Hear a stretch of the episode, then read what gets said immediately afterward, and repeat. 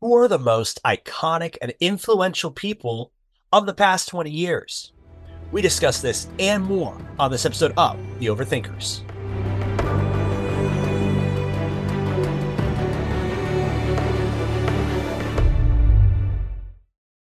Hello, thinking people's thinking people. Welcome to the Overthinkers, a home for people who love to have fun thinking deeply. I'm your host, Joseph Holmes, filmmaker, film critic, unrecognized icon, and with me, as always, is my irritatingly influential co host, Nathan Clarkson, actor, author, filmmaker, and believe it or not, I have this written down unknown icon. This is two in a row we are two in sync, Joseph, with with our fourth bio um, descriptors. I knew it would happen. You said it wouldn't, and I knew it would happen. We didn't plan this, everybody. I have unknown icon written down, so that's mine. Uh, un, uh, no, no lie. Just beforehand, Nathan said, "You know, I wonder if we're gonna have the same one again." It's yeah, we're gonna we got to spend time with other people, Nathan. I mean, you literally moved across the country, and we I don't want to. We still, we still are working with the same brain cell. I don't like other people. I only like the overthinkers in our audience. That's the only people I want to hang out from. That's I, I, told you. I told you. We've become a th- a, a, thinking cult. Like yeah, we are a cult, so we're very open about that. yes. Um, it's just what we, what it is. Yeah.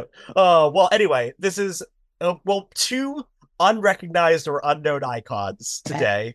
um, uh, we're going to uh just be discussing some of the other people we think are the most iconic and influential people of the past 20 years. But first, Nathan, if people enjoy our discussion and want to engage with more of our content and meet fellow overthinkers like ourselves, join our cult, uh, where can they go? They can first go to the overthinkersjournal.world where they can find out more about their cult leaders us, and they can send their cult leaders all of their love and hate mail. You can also join the group of other members, cult members, of course, um, at the Overthinkers uh, group on Facebook. It's a private group. We are posting memes. We are getting to great discussions about all the fun stuff we talk about here. And we love to have you among our ranks. If you do enjoy the show, please consider leaving us a review or sharing with a friend and sharing with a friend. It really does help us so very much. All righty then. Uh, ready to get started? Let's do it. I got the list. All right, awesome. So yeah, over the past 20 years, years has been a wild one. I think that we can uh we can all all agree. We've had multiple presidents, a pandemic, the beginning and end of Marvel's Infinity Saga, the birth and death of Iron Man, the entire run of Zack Snyder's DCEU, the Me Too movement, plummeting rates of religious affiliation and skyrocketing depression and anxiety, the rise of Gen Z and TikTok, and most importantly, the launch of the Overthinkers. Yay! To that end, we decided we we take some time in the new year to look over what we think are some of the most iconic and influential people over that time who shaped our world and how we think about it. Because we care, you know, part of our whole thing is to think deeply about the world and about what we believe. We're hoping that by looking at the people who shaped our world, we can come to a deeper appreciation and understanding of how our ideas have been shaped in the past decade by them.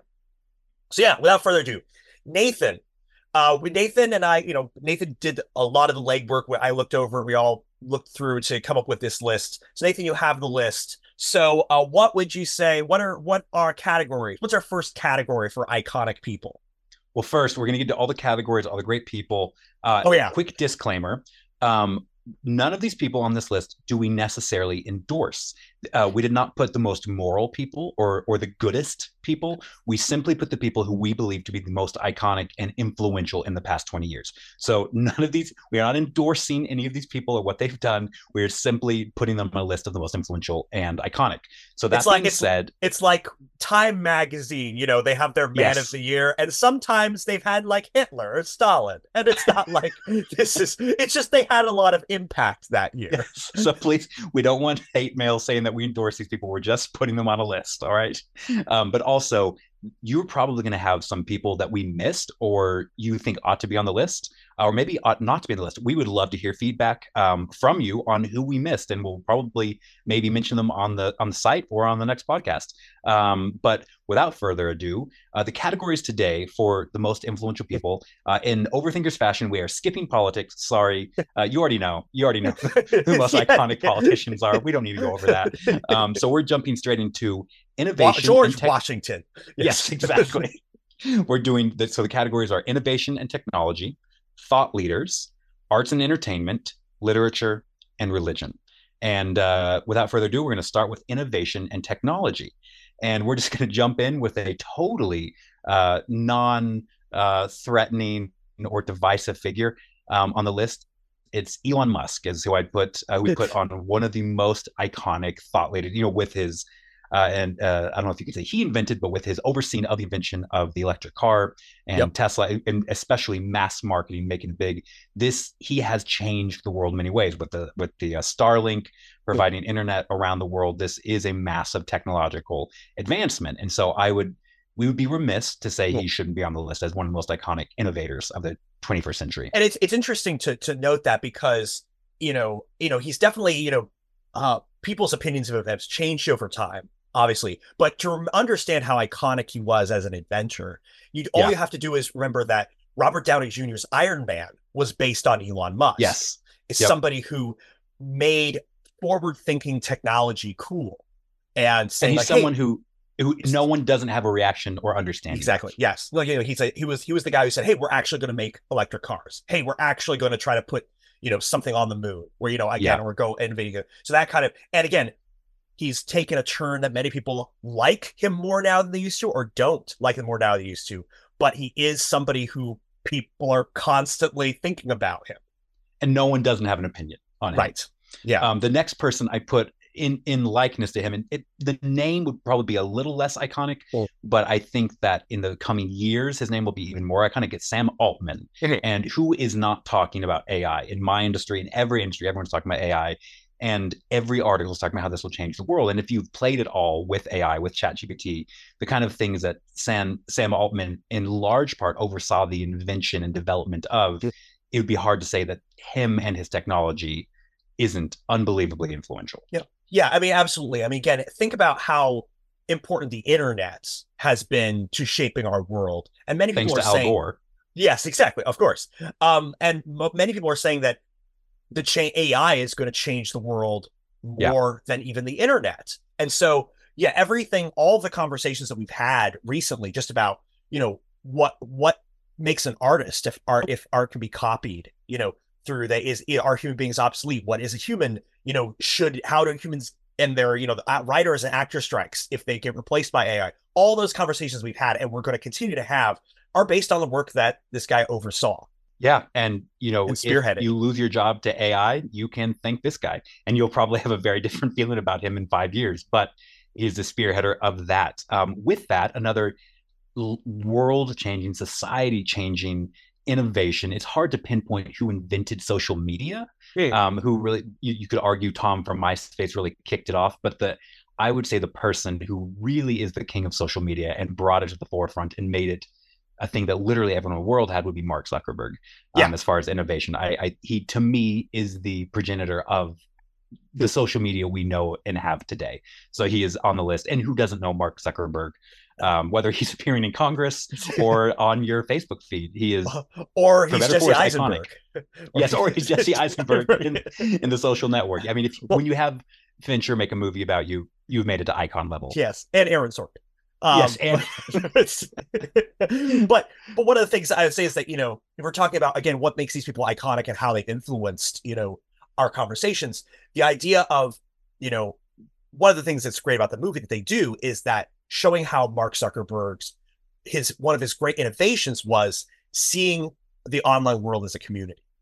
Yeah, and yep. saying through Facebook, social media, the internet isn't just a place where you go to do their certain things it's a place to have community. And again that has shaped our world more. The, the idea of we can, almost can't think of social media in a different way than as a yeah. community building platform. But well, that I mean, wasn't what people were thinking about it as original look at the overthinkers. We have we talk to you guys all the time on the podcast but during the week uh, in between episodes we have 20,000 members almost on Zuckerberg's platform. And he, so it's hard to say that's not an influential thing that has tied people. And we have people from around the world connecting over particular loves and values. And so it's hard to say that's not the inventor or progenitor of that is not entirely um, iconic. So got to go with Zuck. Um, the next one is, is Jeff Bezos. When it comes mm. to hmm. commerce, yes, and you know most of us know who Jeff Bezos is. He started off Amazon started off as books, and then now, I mean,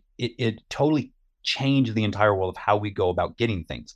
I mean, the most people I know don't even uh, very a lot of them don't even go to the store anymore. No, it'll be there next day. I'll order my toilet paper off of off of Amazon. But it, it changed the world in, as far yeah. as commerce, and yeah. I think, yeah, he's totally iconic. No, I mean again, like so so you know, if Mark Zuckerberg brought community online, Jeff Bezos brought commerce online. Yes, yes. Um, and the next and the last, as far as the innovation and technology, please, if you have additions, we'd love to hear who you think should have been on the list, um, or maybe who shouldn't have been on the list. But um, well, well, this person isn't as name recognized as some of the other ones. Um, their invention surely is, um, no matter how you feel about it. So Karikó Weissman and her husband Drew, but specifically Karikó Weissman, um, were the inventors and the developers of the mRNA COVID vaccine that um, that I think very few people do not have an opinion on or uh, a connection with in some way, shape, or another. So, and she, you know, uh, she and her husband won the the Nobel Prize, and so um, regardless of what you think, regardless where you fall on the issue, it, it, was it's hard not to say that this invention and the people behind it are not incredibly iconic and at the very least insanely influential in our world. Absolutely. I mean, again, just to think about you know, we don't talk a lot about politics on this show, obviously, but the fact that political lines are now drawn over the yeah. vaccine. You know, it's you either think of the vaccine as this life-saving piece of of of of invention, or you think of it as an expression of of government overreach and tyranny. And so it is it has changed our world, you know, in, yes. in many very strong ways. So I think that's a very good um and it is well, just, and it was it, yeah it was a technology that arose in an un I hate this word because we heard it so much in the past few years.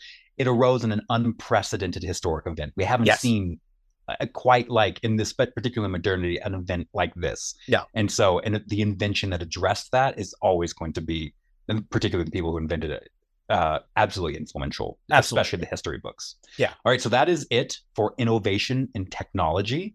Um, uh, I'm I'm sure there's people we missed, but um, I'm going to kick myself yeah. after all, all the, all the done. all the Steve Jobs uh, stands in the. I put him, and this should be also said too there are a lot of influential people who are still influential, whose work is still influential today, but they didn't um, come to prominence in the yeah. past 20 years. We're talking about yeah. the people who came to the most prominence in the past 20 years. Um, so we, now we move on to this is probably going to be the most controversial one. Yeah. And we really did rack our brains and wring our hands over this one. So again, we're not endorsing any of these people. We're simply saying they have led um, the how we think about things. So, so these, these people are, are people leaders. are people are clenching their their tables now. It's like, oh my gosh, who are they going to say if they're trying to remind us somehow of that? And and by the way, this is for better for worse. You get to decide. But we're just saying these people have made a huge impact on how we think and how we see the world and the philosophies that we take in. And so, um, and and you know, for times past, there's always been those thinkers who have yeah. guided the thoughts of a society.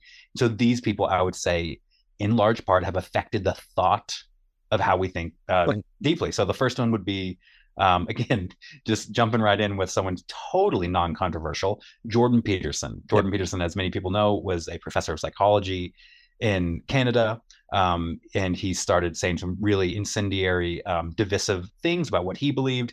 He also uh, wrote a book that millions and millions of young men um, and kind of had, had, his thoughts and words really gravitated towards um, in a time uh, where I think men were looking for identity. So he became this really um, hugely iconic figure for very yeah. many people.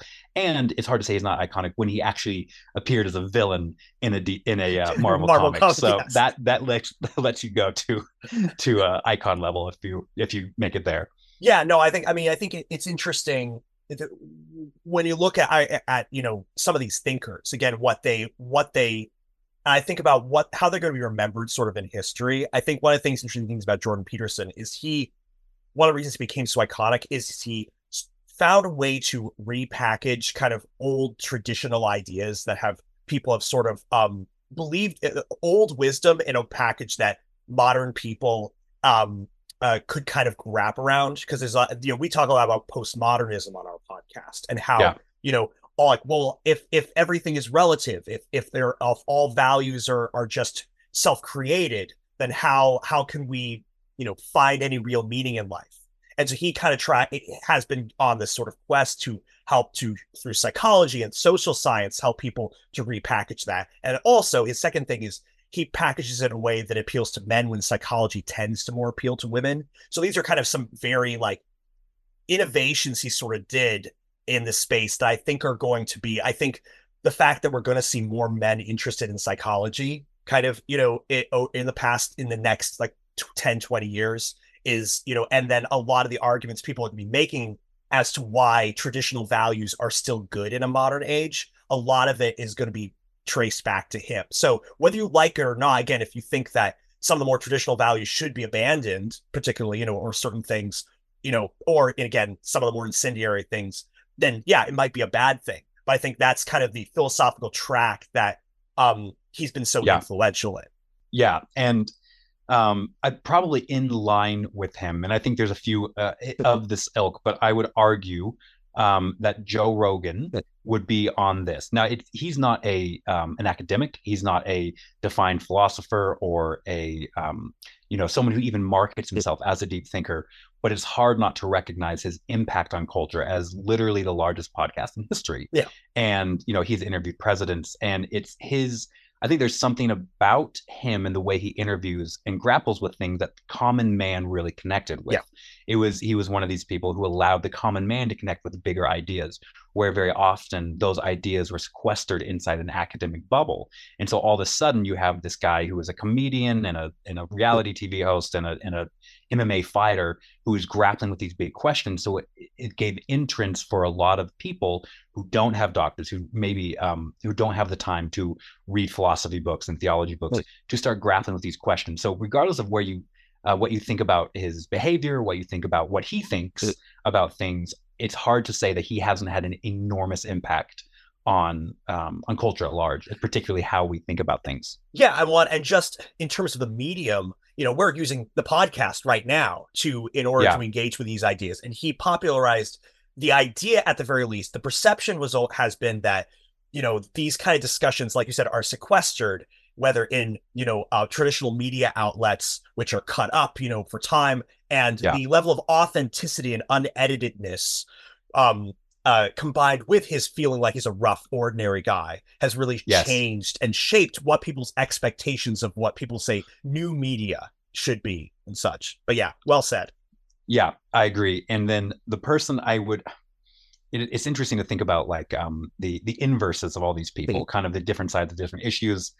Um, the person I would say, and and this person has not had as large of a public presence in the past few years, but I would say in the early aughts, the, the beginning, I would say was hugely influential for many millennials, particularly in how they went about thinking about politics and social issues. And that person would be Jon Stewart.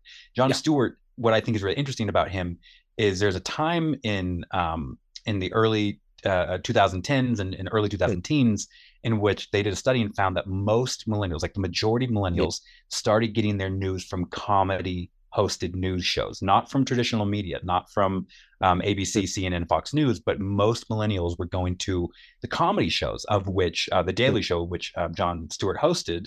Um, and it, there's a guy before him, but he really made it um, an iconic show, which is kind of crazy to me that that people were so that, that uh, millennials became so disenchanted with um, uh, how media uh, reported the news that they went to a comedy show because they felt that it, they could get more accurate understanding through comedy. And so yeah. Jon Stewart um, combined this uh, a, a, comedic effect about all the things going on in the world with a interesting sincerity that you yeah. felt he believed and cared about things. And I think that was the secret to his success. And I think even though he's dropped out of the limelight for uh, in in in large part in the past few years, his ethos and how he went about um, articulating, dissecting the, the the social happenings of our day is still very present in how we go about understanding things. I would I would even say I would go so far as to say everybody right now is trying to be Jon Stewart. That's a great way to say it. Because millennials saw the guy who's sincere but also a little bit cynical you know, about yeah.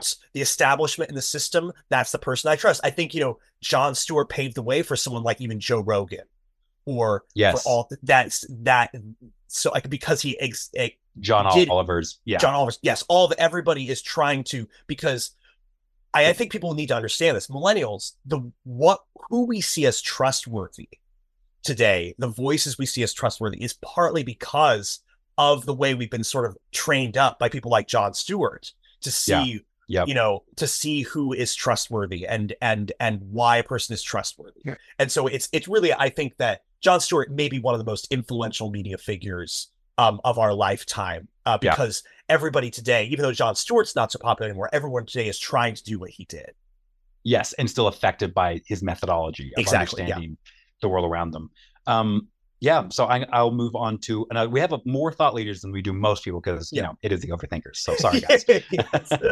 I would, um, I would say very few people would argue with me that um, as far as iconography and and and just the the catchphrases, the the voice, the the uh, style, um, the memes. I know um, who you're doing now. this is going. uh, ben Shapiro. Yeah. Um, and again, love him or hate him it's hard to argue that he has not been influential, particularly within conservative thought. He was one of the first people who was a Harvard educated lawyer who brought kind of a um, more intellectualism, uh, particularly in this generation, to um, this kind of thought. And in his debates, his online presence has been almost unmatched. And so I think it'd be hard not to say that Ben Shapiro is iconic in thought leaders. He is the face of sort of you know, aside from certain presidents, you know, you could say he is the face of the modern uh the modern conservative. You know, the yes. person who is, you know, if you think of a conservative, basically you're thinking of someone like Ben Shapiro, somebody facts over feelings, you know, yeah. somebody who's highly intellectual, I debate, but you know, maybe, you know, too, you know, like he's but he's too mean or not, you know, compassionate or whatever, whatever your feelings about him. If you're a liberal and you, you know, you what you think of conservatives, and if you're conservative, typically you're thinking of someone like Ben Shapiro. And he's yeah. really become like for maybe our parents' generation who Rush Limbaugh was, the media figure yeah. most exemplified, or Bill O'Reilly, you know, things like that. The media face is like, yeah, that's the conservative guy who's commenting on the news and and giving his opinion. Really, Ben Shapiro is the face of the modern conservative kind of opinion host, uh, whatever you want to talk about that is. Um, so I think he, I think yeah. his success to me is based off of he created a counterculture that yes. became a leading culture, yes. which is really, really interesting when you see that kind of thing happen.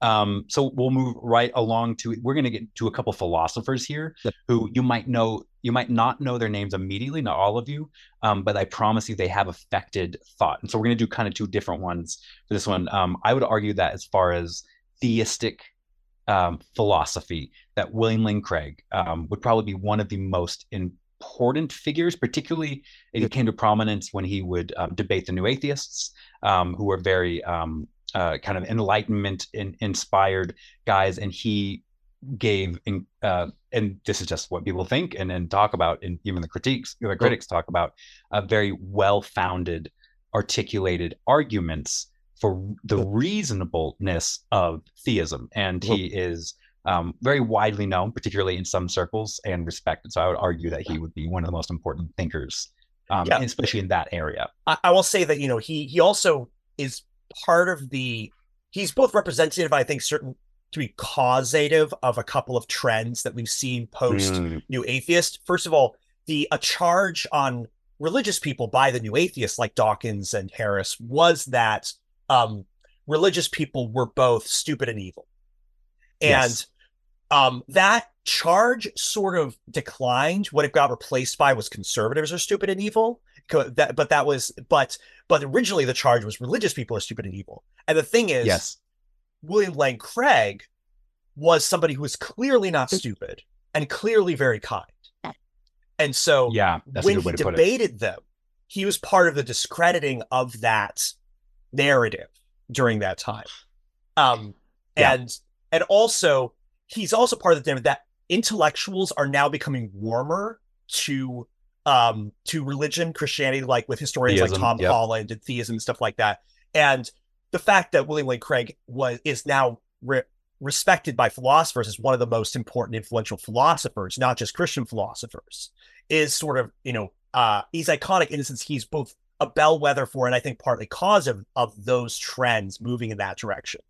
Yeah, agreed completely and I would say maybe um, you know a few of these are inverse of each other. I would say this next guy might be the inverse of Jordan Peterson because he mm. has a large um, male audience who really responds to what he says. It's just completely different um, messaging. But I, I, would say Slavoj Žižek, yeah. um, the the philosopher, uh, who is a an uh, outspoken uh, Marxist and socialist, um, who is quite a character on stage. But uh, you can think whatever you want to about what he believes, uh, totally but it's hard to argue that he's not an intelligent and interesting guy at the very least. And I think uh, there's a debate between him and Jordan Peterson a while ago that was huge. And I think what it showed is both of them are icons.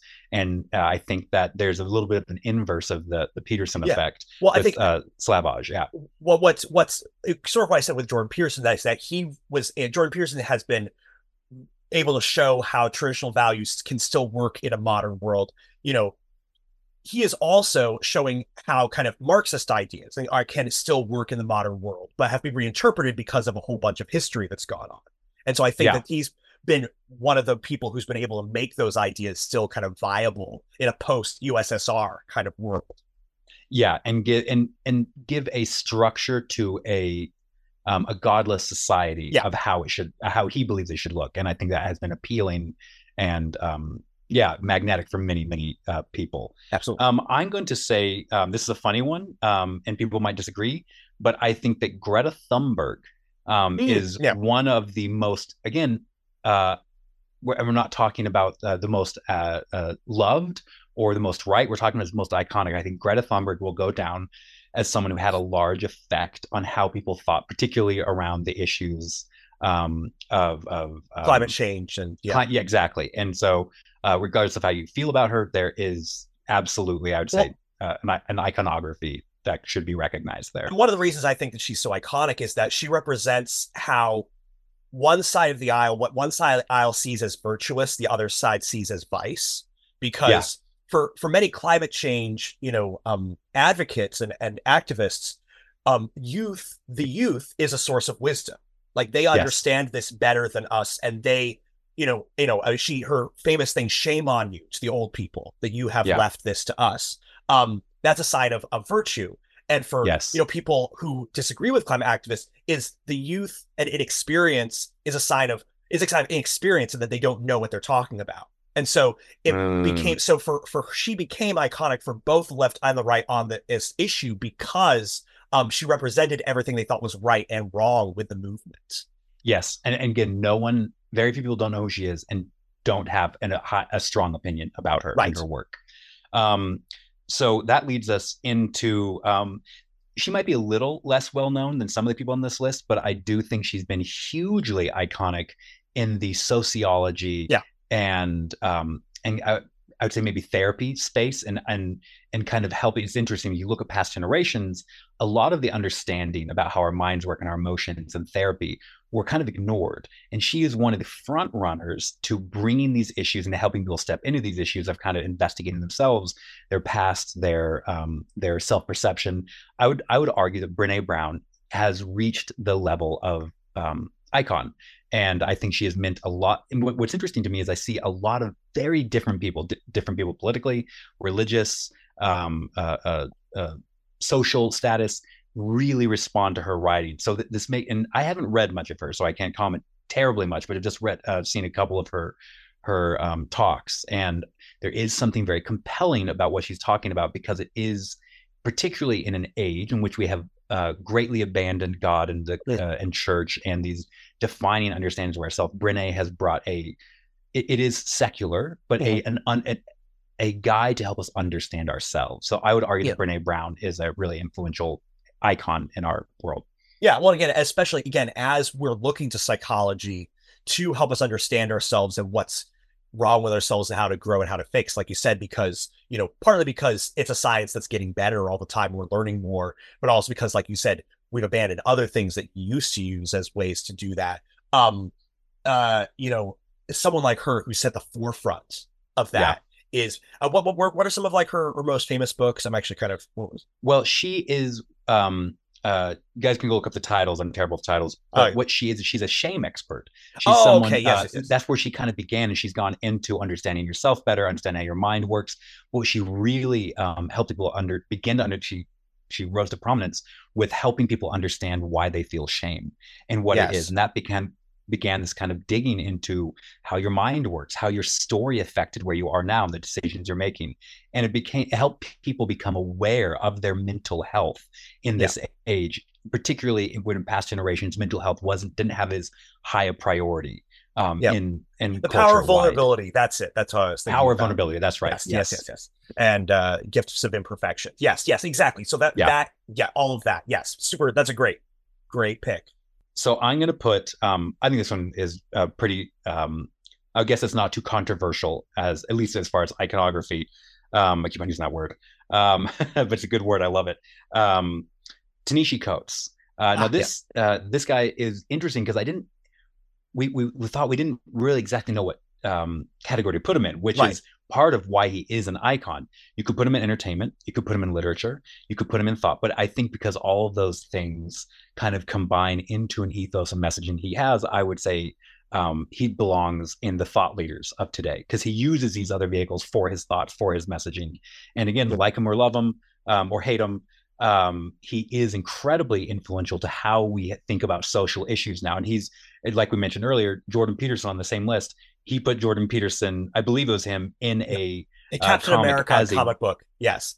He- as he- a villain. as as as the It's- Red Skull. Yes. as a red skull. And so you have what you what you have is to me that is the the definition of a thought leader because he's engaging with and even disagreeing with another thought leader. And so And and, um, and because his because because racial issues have become even more of a yes a topic in recent years, he's been one of the people at the forefront of helping shape the conversation that we're having about race Yeah. right now. Whether or not you think that's a healthy conversation or not, you know, he's been a part of um of shaping how we're talking about race today. So yeah, I think Yeah. he definitely has to be on the list.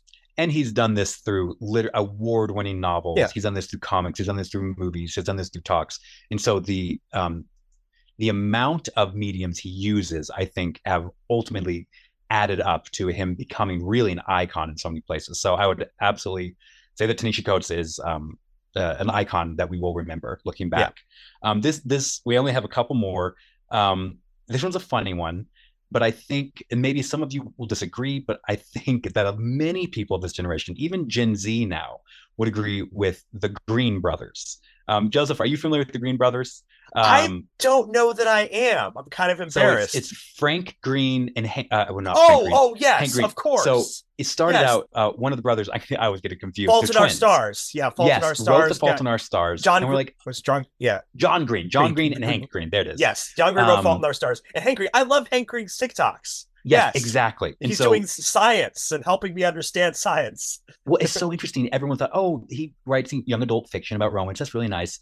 And then um, people started getting to know them behind the books and behind, you know, the movie or whatever.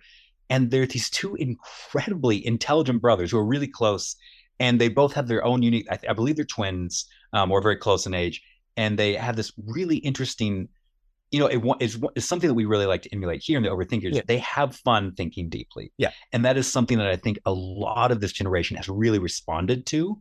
Um, and because there's so much turmoil and division around so many different issues, I think people have really responded via TikTok and via YouTube to how these guys, particularly Hank Green, um, talk about uh, really big issues, be it science, be it politics, religion. Um, and I think it's been something that's, that has made them an icon level. And you can disagree with me, but I thought they deserved to be on the list. Well, I mean, I think I think also, you know, again, because John Green is a is a guy who tells stories and does literature. And Hank Green is a bit more left brain. He's like he does, he's he's Yes. more the analytical side. The fact that both of them are brothers and are both able to have a relationship there together, it's it's it's not it's a rarer thing to see that those different personality types both still share values and can um and and can share that with the world. Yeah. Well, and like you said, there's a right brain, left brain, which gives some all of us something to connect to and enjoy Yeah. with. Yeah. Um, okay, so we're getting close to the end of the the thinkers list. Um, I'm going to argue that comedians are some of the most important thought leaders of almost any generation. You look at George Carlin, you go back to um, I forget all the names of the classic comedians, but comedians have this unique way of again um, seeing everything going on in the world and helping us understand it through the art of comedy. Um, and we've talked about this on other episodes, but you know, there's many people you could talk about. You know, the philosopher comic. Yeah. Um, and there's many people you could argue that are the big comics of of today who do that but i think only really one to me has reached icon level again you don't have to like them it, there is a lot of um uh, uh different opinions let's say on this person's comedy um, but you can't say that no one knows him or doesn't have at least an understanding of what he thinks and, and how he thinks. What is Dave Chappelle? I would argue yeah. that Dave Chappelle is one of the most iconic in this area comedians that we've seen in our generation um, and really has shaped how we again through that comedy art how we think about the goings ons of the world yeah. Um, so yeah, I would put Dave Chappelle on the list for sure. Yeah, definitely. Again, like you know, you had the Dave Chappelle show early on, where he was again kind of a forerunner to people like uh, Key and Peele in terms of yep. kind of doing sketch comedy to talk about racial issues in the way and for a way that influenced the modern world. Um, he's gotten the Mark Twain Award, I believe. I, I think he, and, I believe so. Um, yeah, yeah, and and in his stand-ups, he was sort of doing essentially kind of like philosophical musings that were fun, like funny philosophical musings and on relevant cultural issues, on relevant cultural topics, and and did have an effect in, on how people thought about them. So yeah, I think that that's yeah. Nobody doesn't know who he is, doesn't have an opinion on him.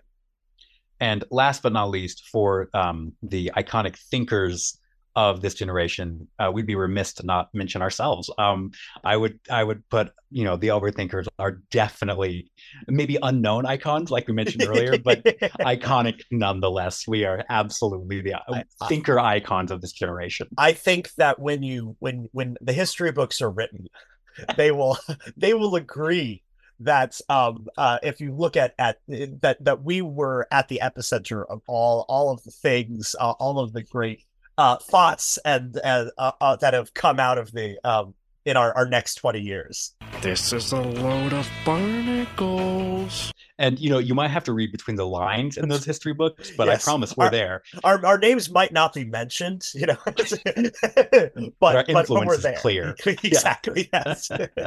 okay, now we get to the fun one: um, arts and entertainment. Uh, maybe this one will be the most controversial. Um, I I'm going to give all of you literally two seconds to guess who who uh, we think is the most influential and iconic um, arts and entertainment individual of the past 20 years. Um, I would imagine most of us have this already in our, our, mind, but whether you like her or not, Taylor Swift, I would argue, is yeah. I mean, when it comes to beyond pop star, I mean, I'm talking figure, celebrity, yeah. performer, um, Taylor Swift is undeniably an icon.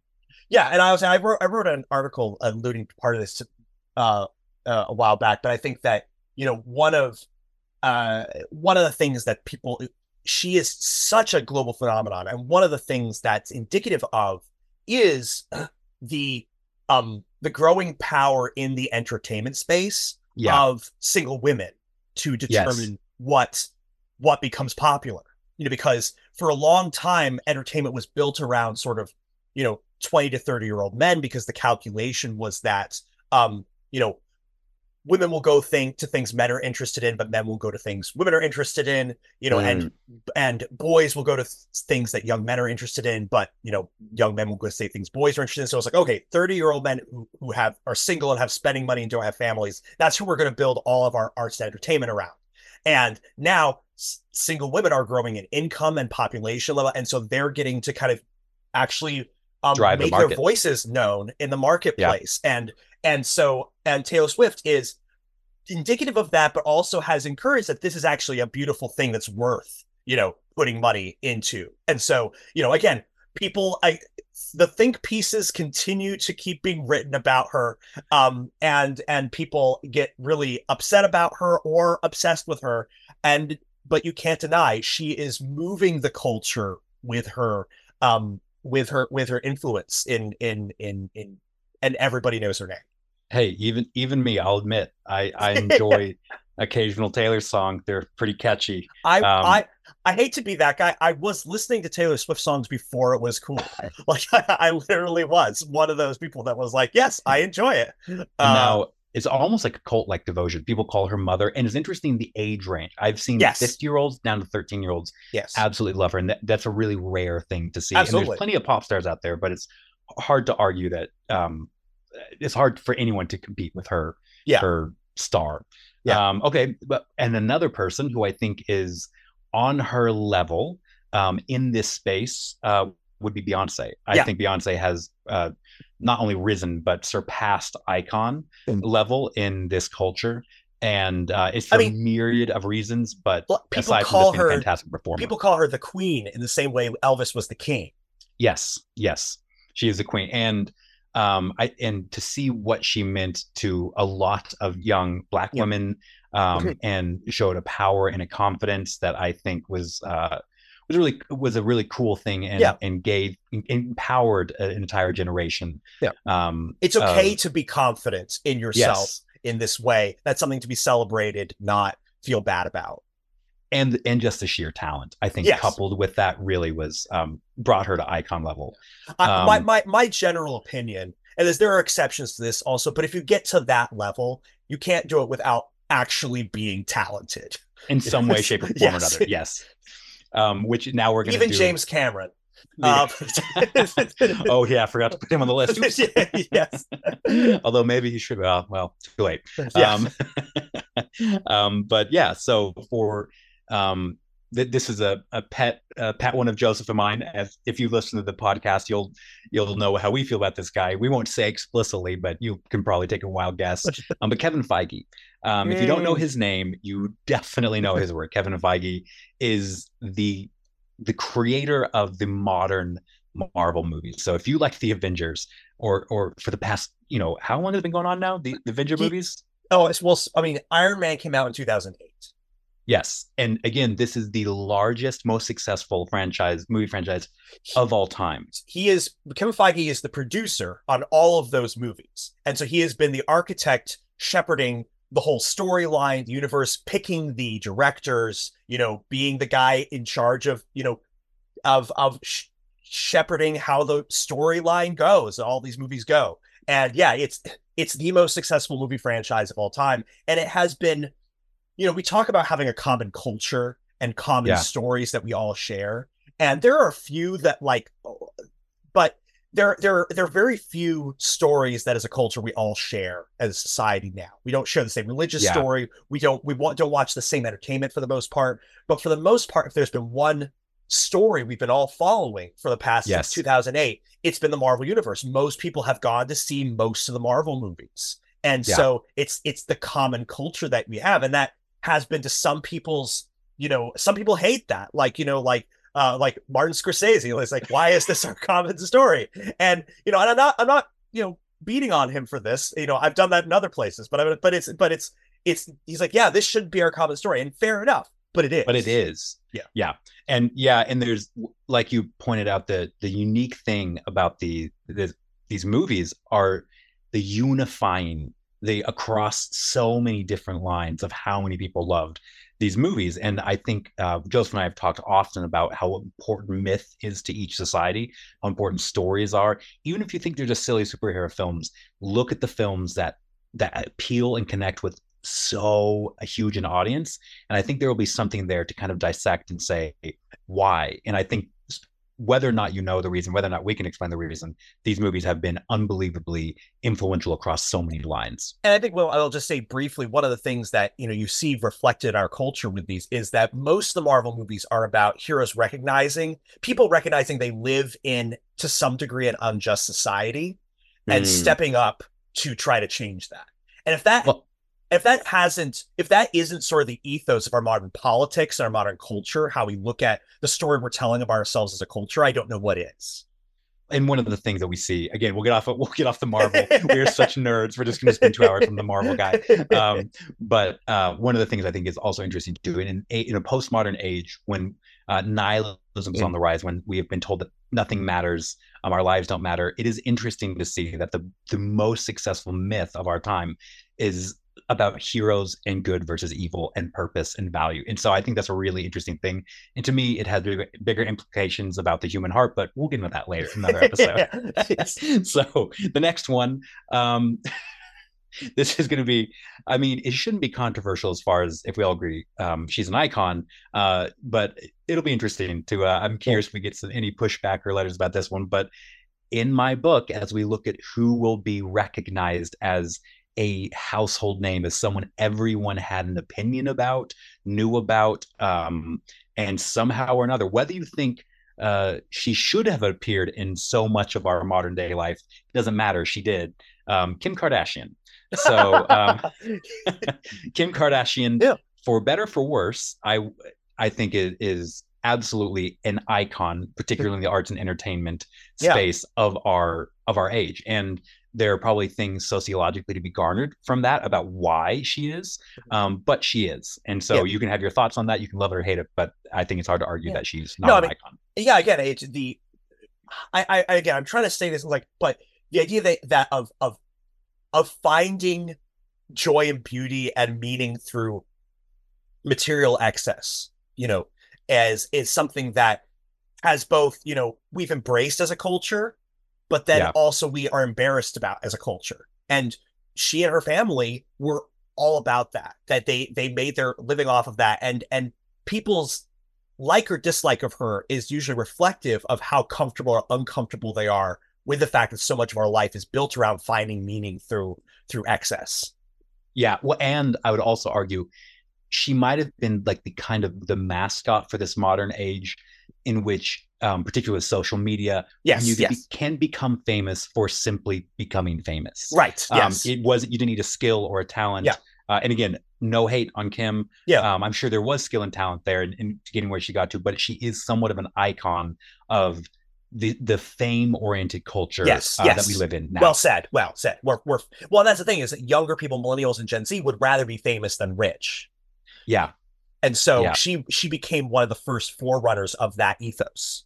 Yes, yes. Um, and again, I really feel like I need to remind everybody about the disclaimer. we are not endorsing any of these people. We are just saying they are iconic. Um, and this goes with our last one. Um, her ex-husband, Kanye West, makes the list.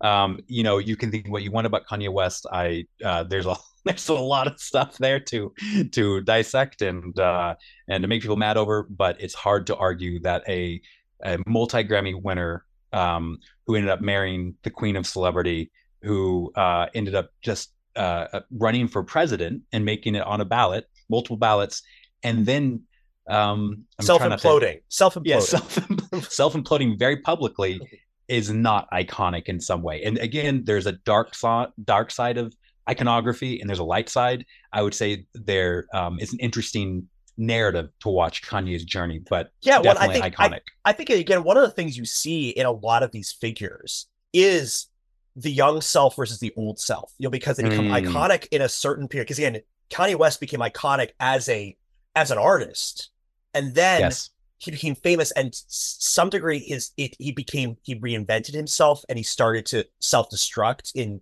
many. And we've seen that happen to so many people that we know in the public eye, and so many people. And so, um, either self implode or people who loved them when they were younger hate them when they're older and vice versa. Yeah. That's been a huge theme. or feel that like tension between I love their old music. Can I still like them? exactly, exactly. And so he's one of the most iconic versions of that narrative. Absolutely.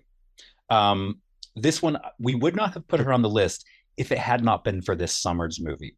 Um, but I believe that this summer that she rose to icon level when it comes to um, the art of filmmaking and just message spreading around the world. Uh, Greta Gerwig, Yeah. creator of Little Women, uh, Lady Bird, and obviously most famously now Barbie. Um, again, I don't think she's hugely controversial. I feel like most people like her. Um, we we have our uh, a little. We're, we're interested to see how the Narnia series goes. Um, but but you know there there is controversy there, like like Barbie or not. Um, I think Greta Gerwig with her Barbie movie that appealed to so many women that seemed to whether or not you liked it, guys, it Yeah. did appeal to so many women, and that captured something about the the experience of being a woman in modernity that was so powerful that it really it made it one of the I- think it's like one of the biggest movies of the year, it's, or if it- not the you know, I think it's the biggest movie of the year. It's certainly uh, Warner Brothers' highest grossing movie ever. Um, oh ever. Wow. Yeah. uh, it's just just beat out uh, Harry Potter, the second Harry Potter. oh film. my gosh. and so regardless of what you think of the movie, that it's hard to argue that that's not icon level. yeah, what I'll say again, it, it, she's in a similar way to Taylor Swift. She, I mean, I, I've often said to people, you know, Barbie is the new Iron Man in the sense that basically Wow. Iron Man said, okay, Hollywood said, okay, we're going to make all of our movies now to appeal to the demographic of 20 to 30 year old men who will go to see comic book movies. So, you know, every single movie studio was trying to make the next Iron Man. You know, now she has shown that there is a multi-billion dollar market for Mhm. movies that are appealing to the female demographic, which Yeah. they're really in the blockbuster space, which there really hadn't been before, you know, in a in a sustained way. And she proved that that is true. And I think that she, she- deserves iconic status for that. But she did a thing that a lot of directors, no matter who you are, have a hard time doing, which is um, gaining the adoration of the artistic community, Yes. um, the Oscar voting community, and getting gaining the um, adoration of a culture wide blockbuster, and, And that's and, so hard to achieve. and making an entertaining movie that um people like watching that also has something to say.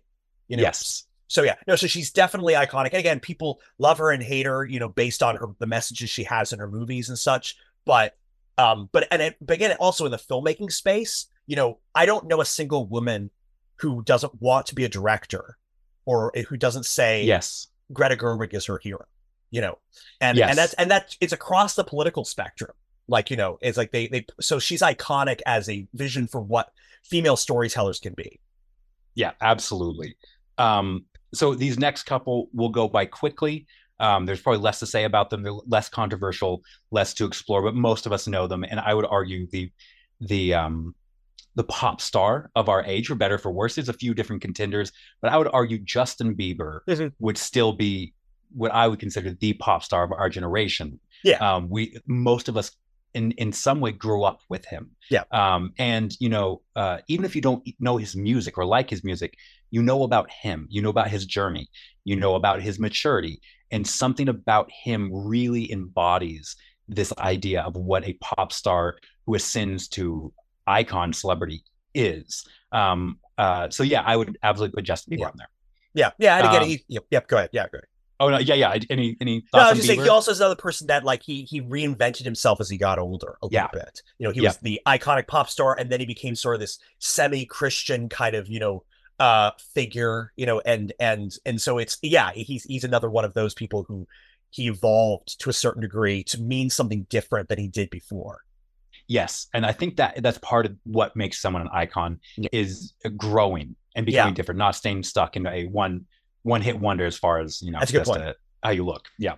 Um, another one who I think is on icon level, uh, maybe not quite to the Beyonce and Taylor Swift level, but I would say Lady Gaga deserves to be Yeah. on the list of icon when it comes to performers and pop stars.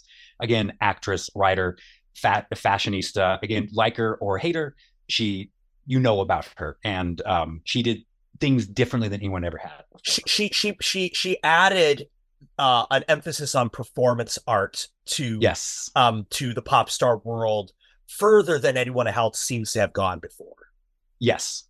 Um, uh, uh, r- quick one Ricky Gervais, again, with the comedy and helping us understand the world around us, but even more than his stand up comedy, which I don't know if his stand up comedy is iconic, but I would say it'd be hard not to put him on this list um, for two things. One, his um, Golden Globe speeches um, are now iconic, and he is the creator of The Office. So you could argue that Yeah. his work is more iconic than him, but I do think The Office is such a huge i mean it's it's unbelievable the the pervasiveness it is it's in every inch of culture i would argue that the office has risen um would put, would put Ricky Gervais on the icon level Yeah, I think I think that his brand of sort of um cynical humor has become uh very popular and pervasive kind of in in uh in in in the in the way the society has gone. He's a very particular kind of humor that is, you know, that the was the office was full of kind of loving but nihilistic, you know, and then Yeah. that's so I think that the flavor of what we see as humor is definitely affected by him. Now there's one we have one last spot on this on this category and we're going to do this live because i want joseph to pick because he is the film critic and so this came down to two people and i'm really interested to see how he does this because he's going to have to choose between who he loves and who he thinks is more of an icon Oh, So, how dare Joseph, you? Oh wow. we only have one slot left in in the arts and entertainment um, when it comes to directors and filmmakers would you say I hate you forever. Go ahead. is it christopher nolan or jj abrams I, I have to say Christopher Nolan. And and, Okay. the, and the reason I say that is because uh JJ Abrams um has made a lot of things. Yes. but he's not made a lot of things with a voice that has been particularly influential with a particular voice. Mm, Okay. And you know, again, he did Lost, obviously. He did, you know, he did um the Star Wars, two of the Star Wars. He did um, you know, he did the Star Trek. Um, but um, but he hasn't created an ethos that people say, I want to imitate what he does. He sort of disappeared into his projects. Whereas Christopher Nolan, you know, there there are entire filmmakers whose careers are based on how do I do it like Christopher Nolan did. There's entire, you know, a generation of filmmakers who basically built their um their taste and personality, you know, on watching and uh, Christopher Nolan films. Like, yes, that's that's Yeah. what speaks to me. And so I Yeah. think that that's in a sense, Gre- uh, uh, Christopher Nolan, in a lesser extent, because there are more male directors to choose from, but to a lesser extent, almost every young 20 to 30 something aspiring filmmaker, male filmmaker today says, Oh, Christopher Nolan is my inspiration. Well, and Christopher Nolan did this really interesting thing. I'm going to agree with you. I think, um, sorry, JJ, we love you. Lost was great. But I think when it comes to the last slot on the icon status and arts and entertainment, particularly, and listen, we went a little heavy in filmmakers because we're film guys. Sorry, sue us. There's a few Occupational pop stars too. Yeah. Yes. but I would argue that Nolan did something um, that no other filmmaker has done in quite a while and hadn't previous before him, which was make a huge spectacle blockbuster movie that has something interesting to say intellectually. Yes. And I, it was the first time in a long when I when I started encountering his work where I could feel like I was uh, grappling with interesting thoughts and ideas while still being entertained. And I think he's still doing that. Um, I have thoughts on the most recent one, but uh, we'll get to that on another episode. no, I 100% right. He had he combined what the indie film industry was doing at the time, like having interesting things to say, with um a big budget, but also not just a big budget, but telling hero stories and narratives.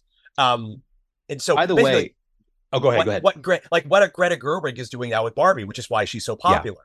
Is she's doing big budgets with something to say? That's what Christopher Yes. Nolan did in his, particularly in his early days, what made him so big.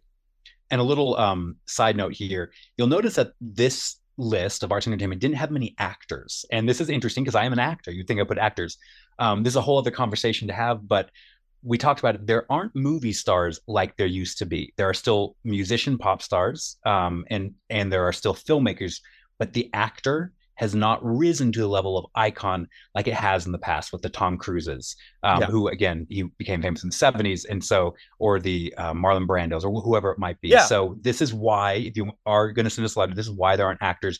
We don't feel that uh, many actors have risen to the level of icon. You- The one you could maybe argue is like Robert Downey Jr., but there was really the problem is it wasn't really him that was iconic; it was his it character. was his role. Yeah. Exactly.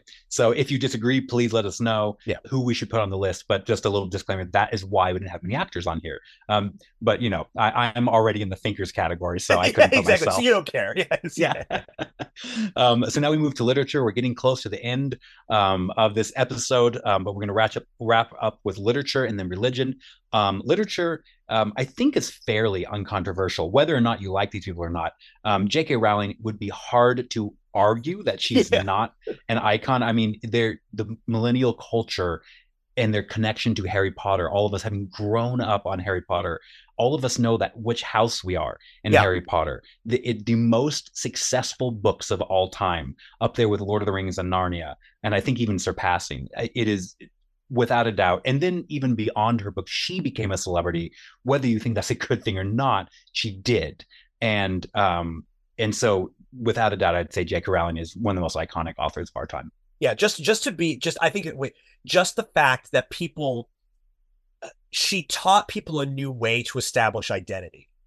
Yeah. You know, is like, oh, what house am I in? Well, what does that mean? Oh, these collection of personality Yes. traits, you know, Yes. are how I define myself. You know, the BuzzFeed quizzes, all those things. It's like that's that is teaching us a way to define our identities. And she she helped to do that through her fantasy stories. that we grew up on. Yeah. Um, and this one, uh, I might get some pushback for this one. I still think it's iconic, and most of you will deny uh, that this person's work has had influence in your life. But come on, be honest. We know it. Uh, Stephenie Meyers, uh, the the author of Twilight. Listen, I will not lie. I enjoy a good Twilight binge occasionally, but the the the success of these books is hard to argue with. It is crazy.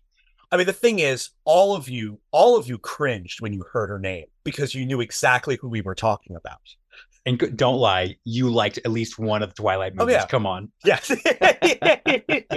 I will say this. I've actually not watched a single Twilight film. I know I need to actually correct We're that. having a movie binge night, yes. a bro movie binge night of I am- Twilight. I am down. A bro movie binge night of Twilight would be like the best thing ever. I am so down. but just to balance this out, we're going to put the probably the most broy famous author of our generation, which would be George R. R. Martin. And again, don't have to like him, don't have to like, but to say the Game of Thrones, the books, uh, uh the Song of I, I don't, I, I haven't read Song them of Ice seen- and Fire. Uh, well, I'm a Christian, so I haven't seen Game of Thrones or read the books, but I'm kidding, guys. Um, uh, but yeah, to, to say his work hasn't been within culture monumentally um, famous, uh, Yeah. uh, uh, I, yeah, what he did. he's an what, icon. what he did was create fantasy without idealism. Oh, interesting. because again all of the authors of the previous fantasy books were christian you know whether it's um you know uh, whether it's narnia or lord of the rings even j.k rowling people accuse her of being a nominal christian fine but she's still a christian Yeah. george r and so there's idealism you know you live in a world where like there's good and there's evil and good eventually wins in the end whereas george r r martin it's the gods are dead or they hate us you know and it's Yeah. all cynical politics it's all cynical politics It's the fantasy novels and show that reflect kind of how we feel about our leaders, ourselves, yes that there is no goodness, um, that it's everything's random. But I think there's something in there that's very connective, yes uh, paralleled to the world we live in, and it, there's a, probably catharsis and feeling understanding in it. Um, Absolutely. yeah. So it's hard to argue he's not a he- and his work are not um, icons. Yes, Um, and and and ho- and when he finishes his series, maybe it will we'll see how iconic it is then. yeah, maybe, maybe we'll take him off the list next year. Yes, um, but the, the last two um, probably aren't household names to to uh, as many people as the previous authors have been. Um, but both of these people won the Pulitzer and wrote what I would argue would be the great American novels, um, or the, the great modern novels um, uh, of our time, which would be Marilynne Robinson, who, uh, Robinson, who wrote Gilead, um, and Richard Powers, who wrote a series of novels, all of whom have been incredibly influential um, to how people go about writing uh, non-fantasical literature today. Um, I don't have ton to say about them. I need Ooh. to read them. I've only I haven't read either of them. Um, so, uh, but I do. people like our fact- book. People like our book focused episodes, so maybe we'll do more like you know we'll read some more books this year and, and talk about them. I would read weird books that aren't on, people's list, but the fact that I know both of these people without having read either of their works to me indicates, and you know, um, and they're the people who whoever I talk to, readers, literature lovers, who say these are the people who are the modern um, adult literature of our time. And so, uh, without having read them, and again, you can push back, but uh, they these are the two names I see popping up everywhere as far as what people think is the the new uh, and the modern understanding of literature. Yep. Um, and again, they they won Pulitzer. Uh, yeah, I think Pulitzer's is that it? National Book Award, something. yeah, yeah, yeah. They, they won a lot of awards, so you Yes. know they're on there. And we couldn't just have fantasy authors. uh, so we don't want um, to show our biases too much. yeah, exactly. so we finally arrive at the last um, category, and this is religion. And this was a difficult one. Again, you know, one uh, disclaimer I probably should have said earlier is we are mostly the icons we're talking about are in the West. We are going to be more ignorant of the icons uh, in the East and in other other cultures. Um, and so when it comes to these religious leaders, these are the, and these are the ones that we see have made the biggest affect on the world that we currently live in. Um, and uh, we'd be interested to hear who you think ought to be on this list, but particularly in the last 20 years, I would argue we'll start with Pope Francis. Again, whether you like him or hate him, um, he is like John Paul, he is a pope who everyone in the world knows and has an opinion about. Um, pope Francis has uh, his team has done a good job at knowing how to connect in a way that the modern generations connect, uh, and I think that's behooved his popularity, Yeah. um, if I can say it like that. Um, but I think that that has been a big part of why he's so such an icon is because they have learned how to connect this ancient tradition and belief with a modern generation. And I think that what's interesting about him is that although his supporter, most of his most ardent Catholic supporters deny this, both he's he is both loved and hate. People who love him and the people who hate him both love him and hate him for the same reason, which is they Hmm. perceive that he's modernizing the Catholic Church. Interesting. And so people who really love him feel like, okay, he's being the kind of religious person that I wish religious people would be like, you know, and he's Yeah. modernizing, he's connecting, like you said, connecting more with our modern our modern things. And the people who really don't like him don't like him because they perceive he's changing the Catholic faith in ways they don't like. So it's interesting that most of his most tight, close supporters deny that he's doing that. But the people who Yeah. love him and the people who hate him perceive that he is modernizing the Catholic Church, and so is representative of that idea that the church needs to modernize and wishing that it would. So that's a fascinating aspect of it to me.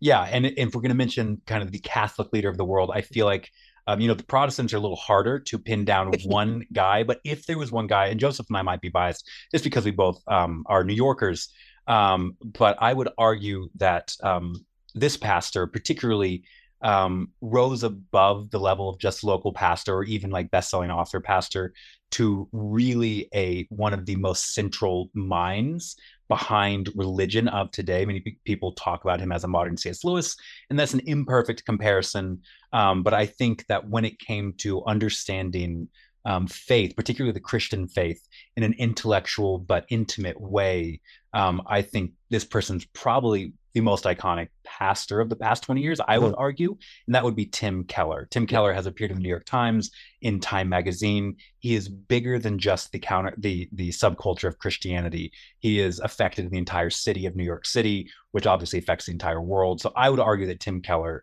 is an icon, particularly within the movement of Christianity. Yeah, absolutely. I mean, for for for Christians who who wanted to you know be a traditional Christian in in the in the modern world, but also interact with the modern world, he was Yeah. really an ambassador between the Christian world and the secular world, helping Christians to understand how to interact with the secular world, helping the secular world to understand Christianity and Christians in a way that the two could have really a conversation. And people felt like, you know, he helped them, Christians felt like they helped them intellectually, felt like he was helped them not just intellectually, but like you said, dealt with their emotional questions about Christianity and Yeah. helped them to develop an intimate relationship with God through his writing and through his pastoring churches. He also innovated how to plant churches around the world, which is one of the things people don't think about him a lot about, but has been one of his most concrete legacies is innovating how to do that, utilizing local people, but then also connecting them to larger people. So yeah, people if people if people have any sort of kind view of Christianity and religion, say within the secular world, and if people have a have a desire to be Christian in a way that interacts with the secular world in a loving but still uh, with convictions way, they usually have um, point to Tim Keller as an influence. Yeah, and I would, like you said, Joseph, I, I think one of his major, what made him an icon was he helped an ancient religion of Christianity Yep. and people learn how to live that out in a modern world. Yeah. And he did it with very gracefully, um, but with a lot of direction and Yeah. um, clarity, which I think is unusual. But Yeah. um, yeah. And so uh, rest in peace, Tim Keller, but I do think he belongs on this list. Um, I would I would say the next one is TD Jakes. Yeah. Now, maybe some of our listeners aren't familiar with him, but he's one of the biggest pastors still, and he has been for quite a while um, in the U.S. I think I believe also in the world. Has one of the biggest congregations and one of the farthest reach. He's on TV, has all this thing, um, but he's but one of the reasons he's so influential is because he's become such a figure in the Black church community. Yeah. um, he was. Uh, he would pray regularly with Barack Obama, President Barack Obama. Um, he influenced elections. He um, he is kind of one of the figures in the black community when it comes to the religious understanding and tradition.